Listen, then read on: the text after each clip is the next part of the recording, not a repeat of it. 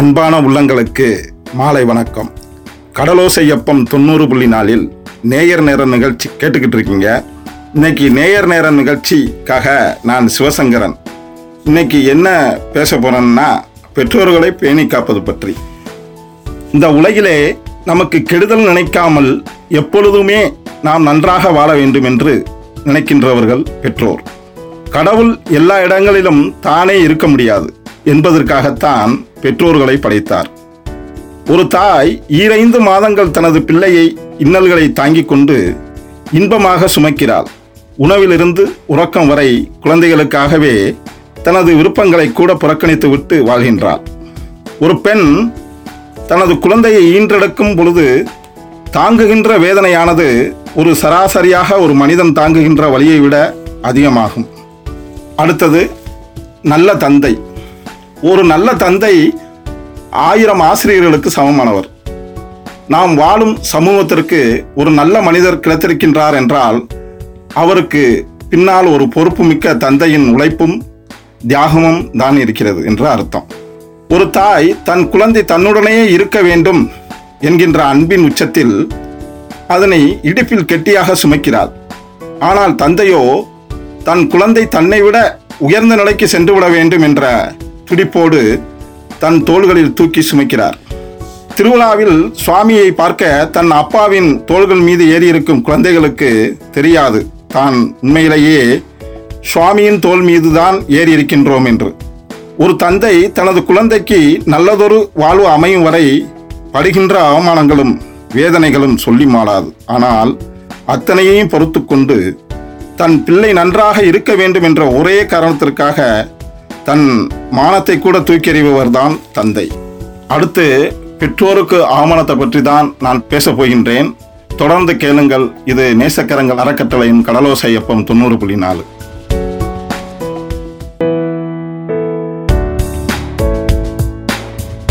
இணைந்திருங்கள் இது நேயர் நேரம் நிகழ்ச்சி. அடுத்து நான் வந்து பெற்றோரை பற்றி தான் பேச போகிறேன் பெற்றோருக்கு அவமானம் என்பதை பற்றி இப்பொழுது பேசப் போகின்றேன். ஏறத்தாழ இருபது வருடங்களுக்கு மேல் தான் படுகின்ற கஷ்டங்களை ஒரு துளி கூட வெளிப்படுத்தாமல் குழந்தைகளுக்காகவே வாழ்ந்து வழிகளை சுமந்து கொண்டிருக்கின்ற பெற்றோர்களை இருபது நாள்களில் பழகிய ஒரு ஆணுக்காகவோ அல்லது பெண்ணுக்காகவோ தூக்கி எறிகின்றோம் காதல் என்ற பெயரால் அந்த இடத்தில் நமது பெற்றோர்களின் ஆசை எதிர்பார்ப்பு மரியாதை இவற்றை எல்லாம் விட நமது ஆசை மேலோங்குகிறது. எந்த விளைவுகளை பற்றியும் சிந்திக்காமல் நாம் எடுக்கின்ற முடிவானது நம் வாழ்க்கையையும் நகரமாக்கி நம் பெற்றோருக்கு பெருத்த அவமானத்தை ஏற்படுத்துகிறது. திருவெல்லாம் சிரித்த முகத்தோடு கம்பீரமாக நடந்து வந்த நம் தந்தை சிரிப்பை தொலைத்துவிட்டு கருத்த முகத்தோடும் கனத்த இதயத்தோடும் நடைபெணமாக வாழ்க்கையை தொடர்வது என்பது வேதனையான விஷயம்தான். மனமிட்டு பேச வேண்டும். பெற்றோர்களிடம் மனம் விட்டு பேச வேண்டும். சரியான செயல்களையே செய்ய வேண்டும். அவர்களை காயப்படுத்துவது என்பது பாவச் செயல் இது ஒரு ஒரு புறம் இருக்க இன்னும் சில நபர்கள் திருமணம் முடிந்த பின்பு தனது பெற்றோர்களை பேணி காக்காமல் அவர்களை தனியாக தவிக்க விட்டுவிட்டு செல்கின்றனர். நம்மை பார்த்து பார்த்து வளர்த்த பெற்றோர்களை திருமணத்திற்கு பின்பு ஏறெடுத்து பார்ப்பதற்கும் யோசிக்கின்ற பிள்ளைகளும் உண்டு. அவர்களிடம் மனவிட்டு பேசுவதில்லை. அவர்களுக்காக நேரம் செலவழிப்பதும் இல்லை. அவர்களது தேவையில கூட பூர்த்தி செய்வதில்லை. இன்னும் சிலர் பெற்றோர் செலவுக்கு பணம் கொடுத்து விட்டால் போதும் என்ற நினைக்கின்றார்கள். பணத்தால் எல்லாவற்றையும் விலை கொடுத்து வாங்கிவிடலாம் ஆனால் பாசத்தை விலை கொடுத்து வாங்க முடியாது. தொடர்ந்து இணைந்திருங்கள். கடலோசையப்பம் தொண்ணூறு புள்ளி நாலு. இது நேயர் நேரம்.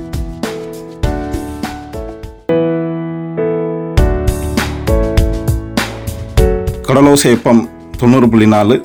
நேயர் நேரம் நிகழ்ச்சிக்காக நான் சிவசங்கரன் பேசுகிறேன். தொடர்ந்து பெற்றோர்கள் பற்றி. வயதான காலத்தில் எத்தனையோ பெற்றோர்கள் பிள்ளைகளின் வீட்டில் ஊதியமில்லா ஊழியர்களாக பணிபுரிகின்றார்கள். இன்னும் சில பிள்ளைகள் தனது பெற்றோர்களை முதியோர் இல்லத்தில் சேர்த்துவிட்டு சாதனை செய்தது போல் உணர்கின்றார்கள்.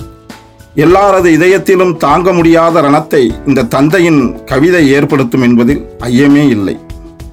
குழந்தை பருவத்தில் உன்னை மீட்டெடுக்க வழியின்றி அறுவை சிகிச்சைக்காக முதன் முதலாக நகையை விற்றேன். முதலிடத்தில் உள்ள பள்ளியில் உன்னை முதல் வகுப்பில் சேர்ப்பதற்கு நன்கொடை கட்ட முடியாமல் பரம்பரை சொத்தான நிலத்தை விற்றேன். அடுத்தடுத்து வகுப்புகளுக்கு ஆடுகளை விற்றேன். மேல்நிலை படிப்புகளுக்காக மாடுகளை விற்றேன். உன்னுடைய சுற்றுலா செலவுகளுக்காக என்னை சுற்றியுள்ள பொருட்களை எல்லாம் விற்றேன். உன் பயணச் செலவுக்காக பல சமயம் என் பசியை விற்றேன். தேர்வு நாட்களில் உனக்கு தேநீர் கொடுக்கவே என் தூக்கத்தை விற்றேன். கடைசியில் உன் கல்லூரி படிப்புக்காக நான் ஆசைப்பட்டு கட்டிய வீட்டையும் விற்றேன். படித்தாய் வளர்ந்தாய் உயர்ந்தாய் வாங்கினாய் மீண்டும் எல்லாவற்றையுமே இன்று நீ இருப்பதோ மூன்றடக்கு இல்லத்தில். ஆனால் நான் இருப்பதோ முதியோர் இல்லத்தில். எல்லாம் விற்று என்னிடம் இருந்தது இதயம் எல்லாமே பெற்றும் உன்னிடம் இல்லாமல் போனது இதயம். பெற்றோர்கள் ரோஜா செடிகளைப் போல் தனக்காக முட்களையும் பிள்ளைகளுக்காக மலர்களையும் விட்டு செல்வார்கள். அவர்களிடம் அன்பு செலுத்துங்கள் அக்கறை காட்டுங்கள் நேசியுங்கள். அவர்கள் உடனேயே நேரத்தை செலவழியுங்கள் அவர்கள் பேச்சுக்கு அங்கீகாரம் அளியுங்கள். வாழும்போதே சொர்க்கம் என்ற வாய்ப்பு நமக்கு கிடைத்துவிடும். ஒவ்வொரு பிள்ளைகளும் பெற்றோர்கள் நம்மை எவ்வளவு பேணி வளர்த்தார்கள் என்பதை ஆர்வத்துடன் நாம் சிந்தித்து அவர்களை பேணி காக்க வேண்டும். சின்ன வயது நமது பெற்றோர்கள் எறும்பு கழிக்காமல் சுகாதாரத்தில் இருந்து நமதை பேணி காப்பது நமது பெற்றோர்கள் தான் ஆகவே பெற்றோர்களை கண்போல் காப்பாற்ற வேண்டும். தொடர்ந்து இணைந்திருங்கள். இது கடலோசையப்பம் தொண்ணூறு புள்ளி நாள்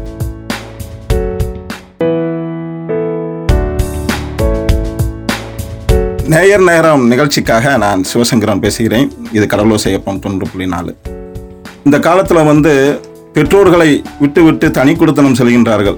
அவர்களை பற்றி பேச போகிறேன். நமது பெற்றோர்கள் நமது பிள்ளைகளை தன்னை பேணி காப்பார்கள் என்றுதான் திருமணம் முடித்து நம்மை ஒரு நிலைக்கு கொண்டு வருவார்கள். ஆனால் நமது பிள்ளைகள் திருமணம் முடித்த பின்பு தனி குடித்தனம் செல்கின்றார்கள்.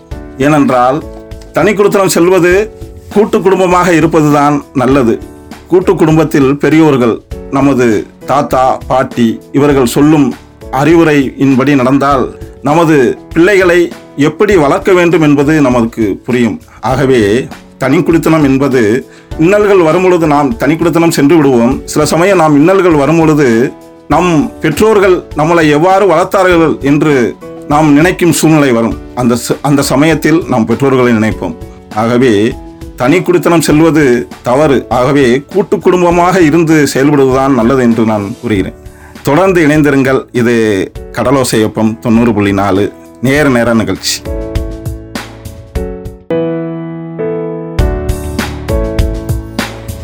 நேர் நேர நிகழ்ச்சிக்காக சிவசங்கரன்.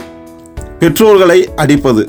சில பிள்ளைகள் பெற்றோர்களை வந்து குடித்துவிட்டு அஹ், பெற்றோர்கள் கூறும் அறிவுரைகளை கேட்பதில்லை.